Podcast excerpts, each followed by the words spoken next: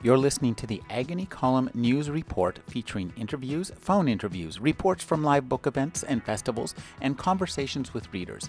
You can find additional news, interviews, book reviews, and more five days a week at the Agony Column website at trashotron.com slash agony.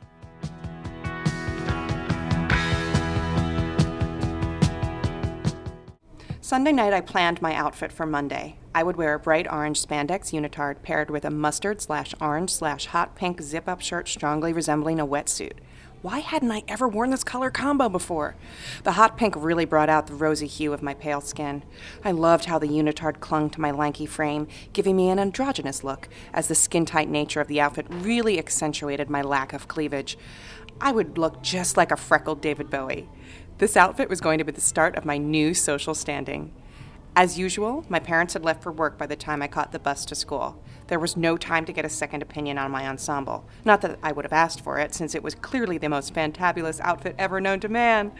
I could even get double use out of my new orange unitard if I wore it to modern dance class. This was money well spent.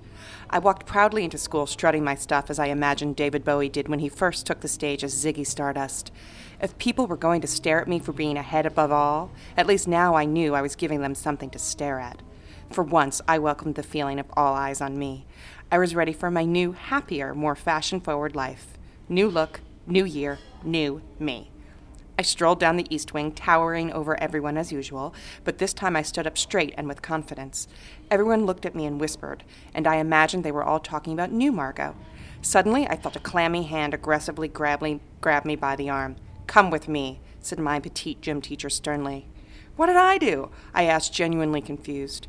I had recently seen a special on PBS about the assassination of JFK and was fascinated by Lee Harvey Oswald's famous claim I'm a patsy. Watching him say this to camera was invigorating, as I wondered if perhaps he was a patsy and more was afoot at the grassy knoll. I also, dare I admit this, found and still find Lee Harvey Oswald to be kind of cute, so I was inclined to believe his claim of being a patsy. That being said, as this nag of a woman grabbed my arm, I hope my call of, What did I do? was played as effectively as my main man Oswald's performance had been. Margot Leitman is a four time winner of the Moth Story Slam. She's a regular on Late Night with Conan O'Brien. Her new book is Gawky Tales of an Extra Long Awkward Phase. Thank you for joining me, Margot. Thank you.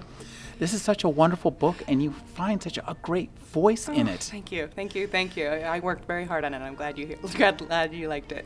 Now, one of the things that interests me, uh, you're a performer. You tell stories live. You yeah. perform live. You write for performance. Talk about the difference between creating okay. a prose voice yeah. that reads like something we hear and performing the live voice that we do hear it's a huge difference. I had to take classes in learning the difference because I really thought I could take my stories that I did for the stage, print out the scripts I used for those, and sell it as a book. And it was completely night and day. I mean, those stories are geared for less is more. Try to get it all in in under five minutes before you get the light or whatever. And then for a chapter of that, that five minute story was about two and a half pages, and then I'd have to make it a chapter of a book. So I had all of these things that people naturally see when they get on stage that I had to convey like a, a, height or the way I looked or the way I feel about things. You know, I didn't have any facial expressions to convey anything, and that was hard. So I had to go back and describe everything in great detail. One of the things I think that interests me in this book is uh, the plot arc because you mm. have a nice plot arc that, that, reads all the way through. Yeah. Talk about creating that out of these again sketches and out of the yeah. the parts of your own life. Yeah. Well, there's all of these things in the book that seem sort of like subplots that end up culminating in the end, which is a lot of fun for me. And how did I? The, the question is, how did I come to the arc in mm-hmm. my life? Uh, well, there's things like there's a whole subplot here of dance that has a big payoff at the end, and that's something that in my daily life I joke about and talk about constantly. I mean, every time we're at a, a, party or something and I'm on the dance floor, everyone's going, oh, Margot's doing her modern dance moves again, or like, let it go, and things like that. So things like that started to become a reoccurring theme in my life, uh, became reoccurring themes and arcs in the book. So that, or um, the clumsiness, it's just something that plays out in my daily life constantly in the height and feeling weird about that and intim- like feeling feeling like I have to acknowledge that I'm giant when I when I step on stage. I sort of acknowledge that when I you know in the beginning of the book. So it's kind of everything that was fun issue in my life I put into the book as well you have a, a, great gallery of characters in this book, yeah. and I'd like you to talk uh, about uh, finding those characters. You yeah. first and foremost, yeah. uh, writing about yourself and recreating yourself as a character in prose because it's not you're not. This is not cinema verite. This no. is not uh, uh, walking around with a video camera aimed at your face. Yeah. So to create myself as a character. Uh, I wanted to make sure, I've spent a lot of time trying to make sure that I was a likable character um, and an underdog that people would root for and uh, someone that people would relate to. So the book's inciting incident is that the it starts off with this growth spurt in fourth grade where I, st- you know, end the year at five foot six, which is completely a not normal thing for most kids and people. So if you didn't go through that, I had to figure out how would someone else relate to this. If they didn't feel awkward about their size and uncomfortable with that, how else would someone relate to this? And so then there were all these other things that made me an underdog that I felt like I didn't I didn't like the era I was born in and I felt like I didn't really fit in with any of the people at school and I felt like I didn't really blend in my town. And then those things combined made it something that most people could relate to one of those things. And then that sort of became the point of entry for the reader. And then they thought, okay, I'm just like her. I'll keep reading. I think if I had just pinpointed it only about size, that it would have alienated a lot of people that didn't have that issue. When you started writing about your size, yeah. Uh, it's really fun to read, and you, you get us into your perception. And I'm wondering if, as a person of greater height, yeah. you uh, could talk about the the problems that you encountered f- just from the very beginning yeah. is the way people would see you as being older than yourself. Yeah, it was really hard. I mean, there's and, and I, there's and I say this in the book that there's so many worse things that someone could, could happen to someone. I'm not saying that my life was horrible, but things like being at the gymnasium and somebody saying, "Why do you hang out with those girls so much younger than you?" And meanwhile, they were the same age as me, if not a few months older, or things like, yeah, just being treated differently. I mean, the kids were still getting piggyback rides, and I was, and if I, nobody could lift me beyond age of like uh, maybe four, you know, and so things like that. I mean, I describe myself as the girl forever in the bottom half of a chicken fight, and I think, and that's one of the titles that I wanted to use, and they thought it was too too specific, but I wanted to be gawky tales from the lower half of a chicken fight. But I think that eventually it just it, it, it, culminated into I had to laugh at it after a while because eventually it became comfortable in my own skin. But then new problems arose. Like right as high school, I started to become comfortable in my own skin. And then I got braces on as everyone was getting them off. And then I had all these problems with my teeth and remo- retainers with removable teeth on them and missing teeth. And that began once the height sort of faded out. So it never ends. uh, one of the problems with your height was that in being perceived older than you were yeah. was that sometimes uh, people would perceive you in a sexual manner yeah. that was completely inappropriate yeah. and accuse you of being inappropriate. Yeah, like I talk about pa- you know page turning, wanting to turn the pages on the music bench with my music teacher and him putting me in a separate seat because he didn't want people to get the wrong idea. And it's such a weird it's like wrong idea. I don't like you. I'm the same age as the girl that sat next to you on the bench two minutes ago. I just want to p- turn the pages with you, and it, it, and it's a weird thing. Or I remember really specifically being on the um, the monkey bars and uh, like hanging hanging on the monkey bars upside down the way all the kids did. And I was pulled off and said you know don't do that. The boys will get the wrong idea if your shirt rides up. And meanwhile all the other little girls were, were doing it. But it was I couldn't do it because I was I looked older. I was the same age as them. Everyone's playing on the monkey bars. There's nothing wrong with what I was doing. So I remember re- and this is a really long time ago that these incidents happened and I remember them really vividly of like I but I, I I'm just being a kid doing what kids do. So yeah. You get do a great job of portraying uh, life as a kid uh, and be, putting us in the kid's eye view, especially yeah. kids. What's interesting is that you're writing as as an adult about being a kid who's perceived as older than she is. So yeah. that's a kind of an interesting. Uh, a conundrum for you, isn't it? Yeah, and it's, so it's things like my mother pointed out a part that she really liked that is sort of nails that, which is when I say that there's this in the one of the early chapters, I come into contact with this bank teller, and I say that he's going to work the next day counting piles of money, which is what he does, and that's what I thought that bank tellers, did. you know, they just like were dealing with just mountains of money all day, and they were really rich, and that's what I thought of them. I had no idea, so I, I put a lot of that into there, and was really careful to make sure that the childlike voice stayed in the childlike chapters, and then going on into the high school, and then very very first few months of college to keep those voices that I had. And my voice in college became completely pretentious, but that's what I was like, so I tried to keep it true. It's a lot of fun to read, and it's fun to see those modulations. Yeah. And I uh, really enjoyed too the way you created the kind of this the stream of friends and the way that changes through the years. Yeah. I thought that was really nice. And you do a good job of balancing the kind of the touching aspects of friendship yeah. with the the you know kind of goofy parts of just being a kid. Yeah, I, I and it's funny because this book, uh, the char- the girl I call Amanda in this book, who's in the my childhood friend. I she, liked Amanda. I She's love like, you have a lot of friend, fun with her. I do, and writing this, you know, we fell out of touch just as people do, and it's sort of put us back in touch. I, my mother read it and said, "You have to get this book to." I, I won't say her real name, but Amanda, and I. Uh, and I email, I found her online and I emailed her and I said I'm going to send this to you. And um, and she wrote me back and said you know I'm going through a hard time right now and this is making me laugh so hard and like reminding me of such funny times in my life that this I couldn't thank you enough. So I I, I what I did was I, I um, compressed each um, like I just had one friend be the friend in middle school, one in elementary school, one in high school, and then one in college, to just keep things so people could get attached to those characters rather than introducing a bunch of peop- other people. So I just kept everything with a singular friend to sim- symbolize those eras, but they're all real people. And that leads me to another question because I've heard a, a lot of writers talk about the idea of creating composite characters mm-hmm. out of multiple people, but yeah. I've never actually asked about that process. Well, Amanda is, all of those stories are true that happened with her. Alyssa for the middle school are all true that happened specifically with her. And the high school friend of Jackie Angel, all of those things happened with her. Uh, the composite characters in the book are the two sort of. Um, bullyish characters of Chad Decker and Jessica Rosenstein are composite characters. Believe me, there was more than one person that picked on me, uh, but I decided to make it one guy and one girl. That way they could be throughout the whole book.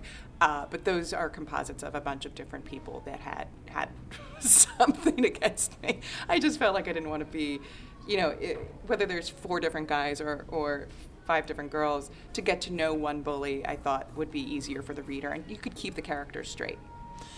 Uh, one of the things I think that's interesting too about um, the the bully characters is Yeah. we have a little bit of sympathy f- with them because Yeah. because you we're seeing them all from a child's point of view and Yeah. we know they're just children too and. I think that's an interesting technique you use. Yeah, I mean, I, I, in the end, I'm sure that you know the bunch of people that they're based on grew out of that. I hope, but bullying is something that's so talked about now that I figured, uh, you know, it's been going on throughout the years. That there's, I mean, you think that the little kid is the one getting bullied. Meanwhile, it's the kid that's a foot taller than everybody. If you're a girl, that's getting, that's also in my uh, world was getting bullied. So, bullying's a universal thing, and and I it was a I um still have small issues with it like when there's certain things that will trigger and make me remember things that kids said to me as a kid like one thing that comes to mind is in, i live in la which is a very stupid uh, it, it, not that LA is stupid, but th- th- something I don't like about it is the um, concentration on physical appearance that's so, you know, vital there. And I had a teacher in an acting class uh, tell me that I had terrible style and I didn't know how to dress, which reminded me so much about that fashion intervention that the girls had with me in seventh grade in the book. And it really affected me so much more than it would have somebody else who's like, ah, my acting teacher thinks I should get some new clothes for auditions. For me, it was like, I'm back in seventh grade. I'm back in that living room where all the girls are telling me I'm a terrible dresser and that I, I have that I'm never going to make you know I'm never going to get a boyfriend and that's what it felt like to me. So it definitely has some residual effects and I'm still affected by certain things, specifically when people make fun of uh, clothes because I there's a lot more in, than I wrote about it in the book that happens with that with the bullying with that up until my last few days of high school. Yeah.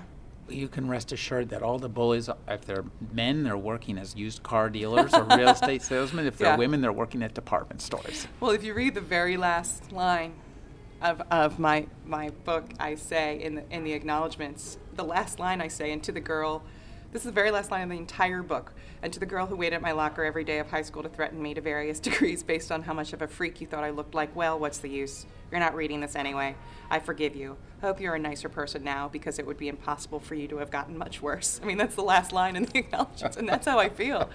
I mean, you you waited every day for me to get to school, and you had nothing better to do than to wait in my locker and threaten me about my outfit. Crazy. So, yeah. Oh, it, it's interesting too, the way that you uh, portray girl culture in here, Yeah. and I think this is an interesting aspect of look at uh, girl culture in suburban America because you're not. Your parents aren't rich and famous, No. and you aren't rich and famous No. yet. So I'd like you to talk a little bit about creating that feeling of the solid suburban middle class.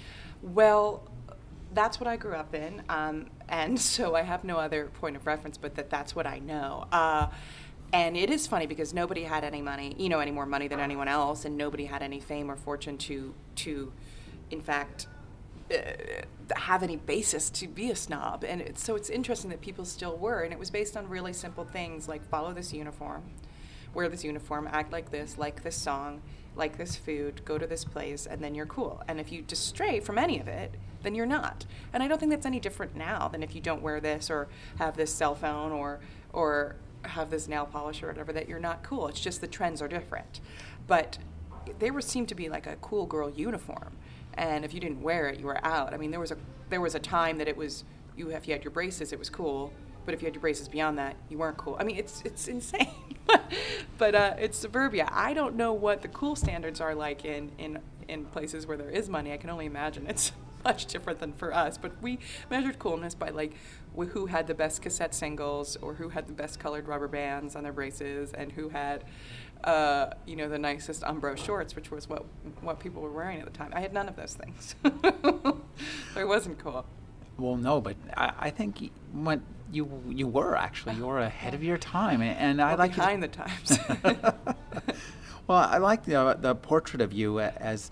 Uh, you know, uh, you were a budding artist from the beginning, Yeah. a- and I, I love the the wham uh, you the I wham fought for that to be the opening chapter. It was an, initially the opening chapter, and then they took it out, and then I put it back in, and I was like, it's relevant because it sets the tone of that. What happens is that I, I want to become a, a musician in the first chapter, which I have a, about a thousand goals in this book that none of them come true. but in the beginning, I think I'm going to be a music a music star, and so I write lyrics to a song which are pretty good for a fourth grader, but then I, I'm not talented enough to come up with a rhythm, so I come up, I steal Wham's Wake Me Up Before You Go Go, and I set the song to that. But I really truly believed that I would either become a music music star from it, or that I would get caught and become, you know, like a Lee Harvey Oswald again and be infamous. But that either way, people, I would make a mark. And what happens is that nobody cared. Nobody noticed that I stole the song. Nobody thought the song was that good. My mother didn't care. My father and brother didn't even come to see the performance. They, they were busy. And my mother, like, as I said during the performance, I had never seen her eyes drier in my life. Like, she just was not moved. Nobody cared. And it was this little cry for help that, to, to make my mark. And no one cared. And I do feel like that sets the tone of who this character is, is trying to make their mark in the world as an artist and st- fighting for someone to care. Yeah. And, well, and this is something that carried through, you know, your entire the, the Yeah. entire uh, timeline of this Yeah. book. And I think it's interesting the way that we see it change and grow, and Yeah. it's fun to trace that. And, and I'm wondering if you talk about creating the kind of ebbs and flows that uh, that create a plot tension that keep the pages Yeah. turning, because we really want to find out what's going to happen to you. Well, I think that the, the, the major dramatic question of the book is is she ever going to find a place where she belongs? And is she ever, and more so than that, is she ever going to be comfortable in her own skin? And so that's what we're trying to figure out is, oh, she doesn't belong at this camp. She, oh, she belongs briefly at this camp, at this camp, and so then it's over. So she has three weeks where she fits in, and then she's back in high school. So I, I, I just wanted to keep people, instead of it being selected essays that could all stand alone, for it to have a beginning, a middle, and an end. And I had to make sure that all of these things that uh, uh, were peppered throughout finally came to a climax at the end, and that they do, and that they all. But the problem is, it's real life. So in real life, there's no true resolution that everything's going to be okay at the end. So that was what was interesting for me is that I had to end it, and I, I am still gawky at the end of this, and I'm still going through an awkward phase, but it's okay at the end. And that was really hard for me to to weave that whole structure throughout and have it really build. This book is filled with all sorts of great episodes from your life, and it's really fun to read them and think about them. And one of the things that struck me as I was reading this book was how much we learn from popular culture and really cheesy popular culture. yeah. General Hospital and The oh, Simpsons. I mean, you know, those yeah. are those are our uh, those are our watchwords. Those are Plato and Socrates. You know, I wonder now, are we going to learn as much from pop culture? But I think we do. I think we're really influenced by it, no matter what time period it is. I mean, Beyonce's having a baby. The world is stopped. I mean, the world stopped dead in her our tracks for that. I mean, I think that that it it's always so ridiculous that this is where we're learning things from, but it's true. I mean, I had my principal talk to us about the lessons of morals in, in society based on The Simpsons. I mean, that's what he came in to talk to us about. And I think he was trying to be cool and relate.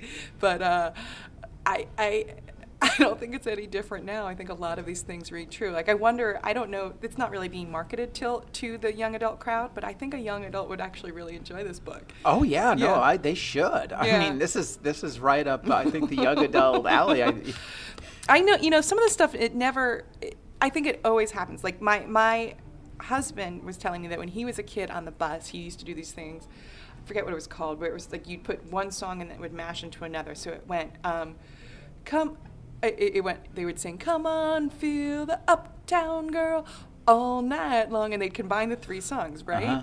And my mother goes, Oh, we used to do that on the bus for me. And my mom's in her 60s. She goes, We used to sing, Catch a falling star and put it in your pocket. Goodness gracious, great balls of fire. so it's kind of like, which makes me laugh that kids are still doing the same things on the bus when there's 30 year age difference between the two of them.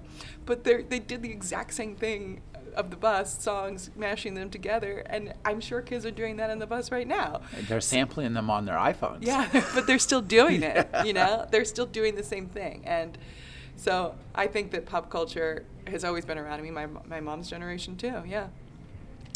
And I, I really enjoyed the themes of um, import of music in your life and the way all the yeah. songs are woven through here because it, it works on two levels. It helps take us back to that time and create the feeling of that time. Yeah. And also, uh, it gives us an idea of you know insight into your uh, development as an artist. Yeah, I was really, really when I f- looked at my father's record collection, it was really changed things. And I talk mm-hmm. about something embarrassing happened to me at school, and I played hooky the next day, and I just listened to my dad's records, and it was a real big um, therapy for me, and it always has been. I'm a really huge fan of music. Unfortunately, I have no musical ability, but I am a huge fan of, of classic rock and southern rock, and it really influenced a lot of the way I dressed and the the I have song lyrics in my head at all time of things that you know I feel like symbolize moments all the time like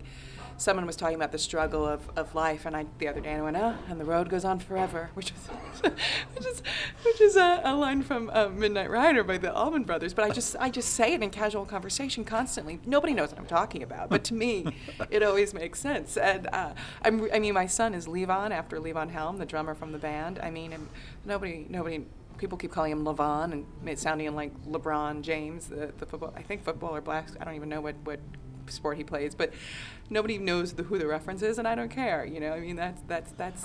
No, that's, that's my I generation. I know. Yeah, you do. Thank you. Thank you. Everyone keeps calling him Levon, and I'm like, they think it's like LeBron. it, it's interesting too. I think you do a good job of writing about your develop, sexual development. Mm. And this is something that's tough, must be tough to yeah. write about yeah. in a way that's honest, funny, and you, you do a good job of writing the line between embarrassment and you know yeah. terror. Yeah. well, it's funny because the that's it's a lot of the things that were not initially in the book are the things that people are responding the most to, which is so much fun.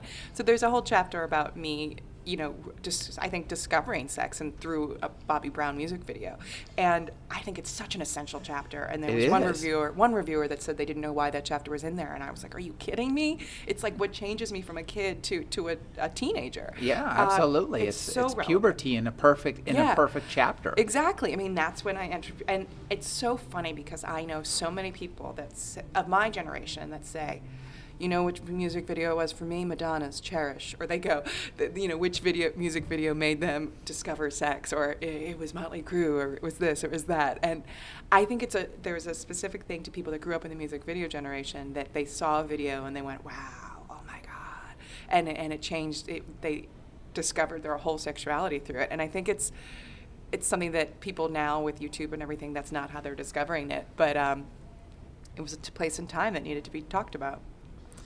And it's important too uh, to always remember the deep and meaningful things that happen to us in the school cafeteria because it's just it, And it never ends. I go to college and I have a, like, the last chapter, I have the most humiliating moment in the, in the cafeteria when I talk about the internet. I have, I think, three or f- three or so th- humiliating things that happen in the cafeteria. And then I remember writing this book, and I had a line in it that said, I was so sick of sitting alone in the cafeteria every day eating my lunch. And my editor came back with a note. She's like, Can you fix this? I think you mean at home. And I go, No, I mean in the cafeteria. She goes, So you mean that you ate alone for the all of junior year? And I was like, I'm sorry that you don't like you're you're struggling with what like you cannot wrap your brain around it. But yes, like it was. She thought it was an error. It's like it's not an error. It was my life. I'm sorry, but that's what happened. So uh, and my mom remembers that year so vividly, junior year, all year by myself in the cafeteria. But uh, I mean that, and then it never ends. And then I go to college, and then there's the cafeteria becomes the dining hall, and then I have a humiliating moment there with the boy I like, and it just it never ends. Yeah. And I think as a writer, what's interesting to see is the way that you in, un, in change not only the the prose level, but also you give us an idea of how much more you understand about things as or what's going on around you as you grow up with your prose. And I'd like you. Did you? These came from stories that uh, pieces that you performed, right? Almost everything. Yeah. Now, as you uh, rewrote these, did you uh, go through and um, once you put them together and change the prose to ha- re- reflect that? Yeah, I mean, there were a few chapters that I was able to cut and paste a little bit from my written uh, stories for the stage into, but very little. I had to change the prose almost entirely on everything. Uh, the um, uh, virtually every chapter has been performed in some way or another on the stage, which is interesting, um, ex- with the exception of the prom. I think the prom chapter is the only chapter I've never performed on stage for no reason at all, just it happens to be that way. So, no, I had to kind of start from scratch and look at those scripts that I had for the stage and then completely change them to write them. Yeah. Did you write them out? Did you perform them in order? I mean, when you started doing this, did you? You know, things were performed, and then I mean, that's initially how I got attention to be for industry to be interested for me to write a book was from through my performing. A lot of the stories had been performed on stage n- in no order whatsoever, Mhm. and the the last chapter or second to last chapter about discovering the internet at way after the internet had been invented and not knowing what it was and being embarrassed in front of people with that um, was a story that I had recently started telling on stage, and that ended up being a part of the book sort of at the tail end because it was working so well on stage of this story of this girl discovering the internet about six years after after it was invented and, and like not being able to wrap my brain around how amazing it was and embarrassing myself in front of people like telling have you heard of this thing? And everyone's heard of it but me and everyone's been using it for six years. Uh, that was something that was working so well on stage i thought this has to go in so um, some of the things worked so well on stage they were a last minute addition some things I'd been performing for years and I knew that they worked, and some things, very few of them had never been performed on stage, but they worked well on paper. So it, it's kind of a hodgepodge.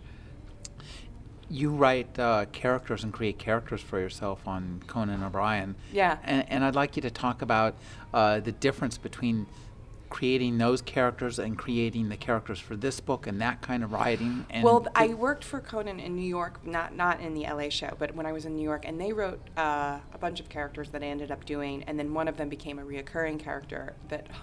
like that the audiences really loved but those were all written for me no i didn't create them but i guess i added to them what they needed in order to keep coming back but I didn't write any of those. Oh, you didn't write those? Oh, No, okay. no. That's so. That's just the, by virtue of your performance, then. Yeah, there was one character that was supposed to be a one-shot deal, and I ended up doing that character about eight times.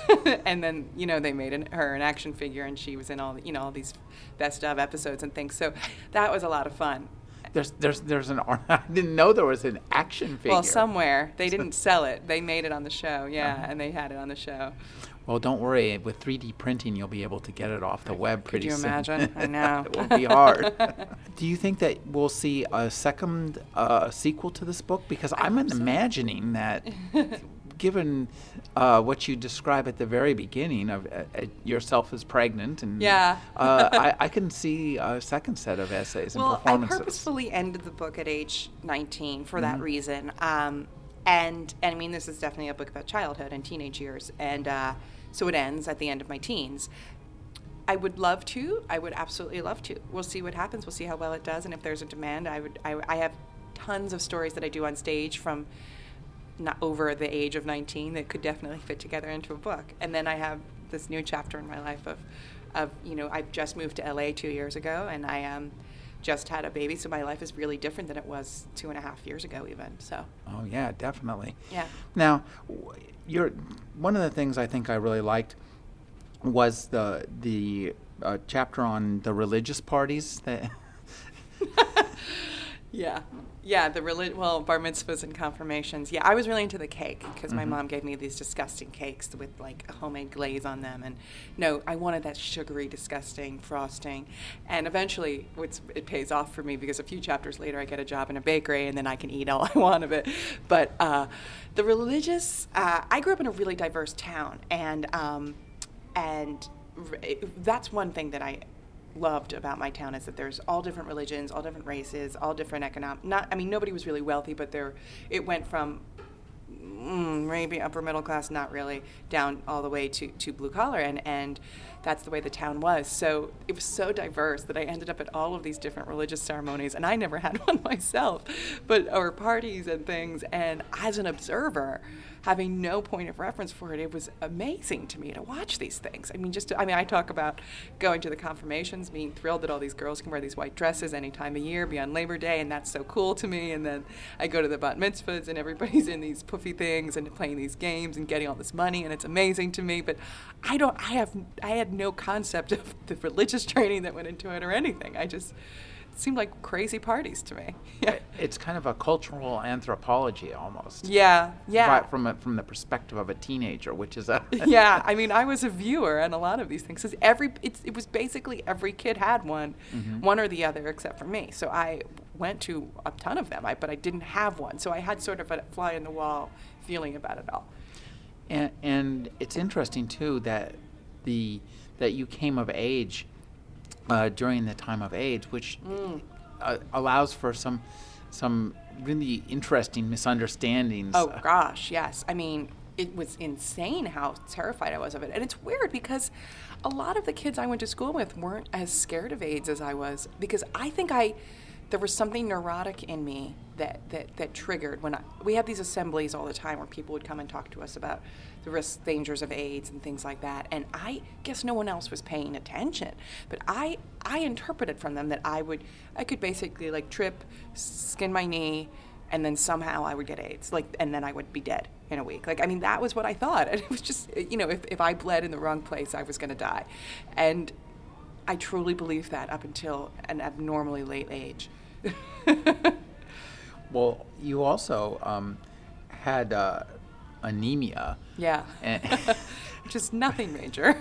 which is nothing major, but it, it was portrayed that way. It was because my friend, for some reason, thought I said I had leukemia and spread this rumor around school that I had leukemia. And the weird thing was, for the day that everyone had thought I had leukemia, I loved it because everyone was so nice to me and everyone was so sweet and hugging me and telling me how good it was to see me. And then at the end of the day, when I found out what happened, I was I had to clear up the rumor, but at the same time, I thought, oh, this is what it this is what it feels like to fit in here. All right, but at what cost? But yeah, it was just simply anemia, and I just took some iron pills and it went away one of the things I think that's interesting too is the, the way you portray your family. Uh, yeah. Uh, so, talk about the, your relationship with your mother as we see it in this book. Yeah, uh, my mom loves that she is the supporting best supporting actress in this book. I mean, she is over the moon, and it's because my father at the time. It, it's written about a very specific time where my brother's only present for the very beginning because he goes off to college. He's four years older than me. So, and then my. Uh, father at the time was commuting to New York City and he wasn't home until 9:30 at night. So I barely saw my dad and my brother was away at school. So my mom was just the only one there for a lot of this stuff. So she ends up being present in like in, in major roles in all of these stories and she is a, she's pretty much uh, I feel like this is dead on of what she's really like. And when she read it, and the fact that she laughed and was not insulted at all and completely amused, and it makes me feel like, yeah, I think I really nailed her. She's she's an eccentric person. and, I think this is true throughout the book, that it's clear that for the most part, you really like everybody you're writing about. Yeah. And that's what enables you to talk about embarrassing, upsetting, yes. uh, deeply personal incidents yeah. in a manner that's that's charming as opposed to upsetting. Yeah, I really do. That's a great observation. I really do like all of the people that are the supporting characters in this. I mean, uh, there was a, something at the end that I took out because there uh, about something that happens at the very beginning of college, and the person that and the other party involved in it, I just really do not like the person, and I realized that it wasn't working because I wasn't writing it from a humorous place because I'm still sort of upset about X, Y, and Z that had happened between us. And I realized this isn't, no matter how funny the incident is, because I do not find, like, I, I don't, don't care for this person, it's not going to come off as funny. It's going to come off as, as, as bitter or nasty. And I took it, the entire section out. So that's true. I could only kind of write about these people that I really liked in a funny way because I did like them so much. It's almost a celebration of them. And the what's nice too is the the length of the the chapters, mm. and I'd like you to just talk about pacing the yeah. chapters, each chapter within itself, figuring out what goes there, and then pace, you know, taking us from one to the other. Well, I'm hoping for the bigger picture that it reads like a television show and you can see each chapter as, a, as an episode and that would be the next goal for is to hopefully sell this as a series. So that was intentional in, in, tor- in oh, order to oh, okay. do that. Yeah and then um, sure you could absolutely yeah. there you go it's a, it's a mini series you know yeah. limited length series that's yeah. two seasons or uh, maybe yeah about two seasons oh you've got it i mean look you've got the action plan for me ready to go but that was that was uh, some of the chapters were longer at first and i, I liked breaking them up into stories that stood on their own. Um, so there's there's a bunch of things. Uh, uh, sort, sort of towards the middle, there's some stuff that happens involving uh, rock concerts, and that was initially one chapter, but there were four incidences in it, and I decided let's break it up, let's oh. make it smaller, so you can kind of wrap your brain around it, and end it at a natural point. So I wanted them to each to read as a story on a specific topic, and I think it does now. But that took a lot of editing. A lot. I mean, there was so much editing that went into this from the original. Well, I love the rock concert stuff because, you know, when you're at that age, attending a rock concert has a, just a certain feel that yeah. you won't experience afterwards and yeah. you won't experience before. It's a very unique experience. I think you really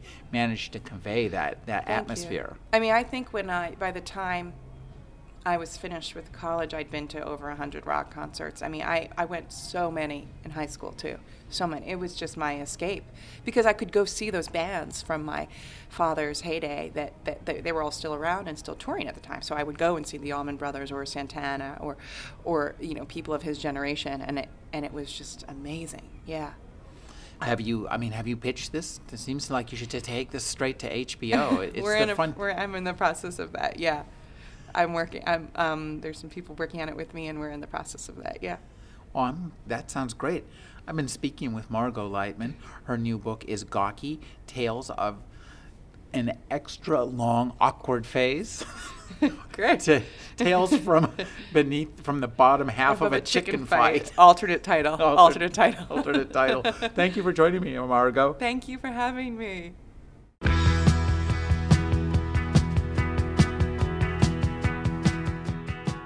You're listening to the Agony Column News Report featuring interviews, phone interviews, reports from live book events and festivals, and conversations with readers. You can find additional news, interviews, book reviews, and more five days a week at the Agony Column website at trashotron.com slash agony.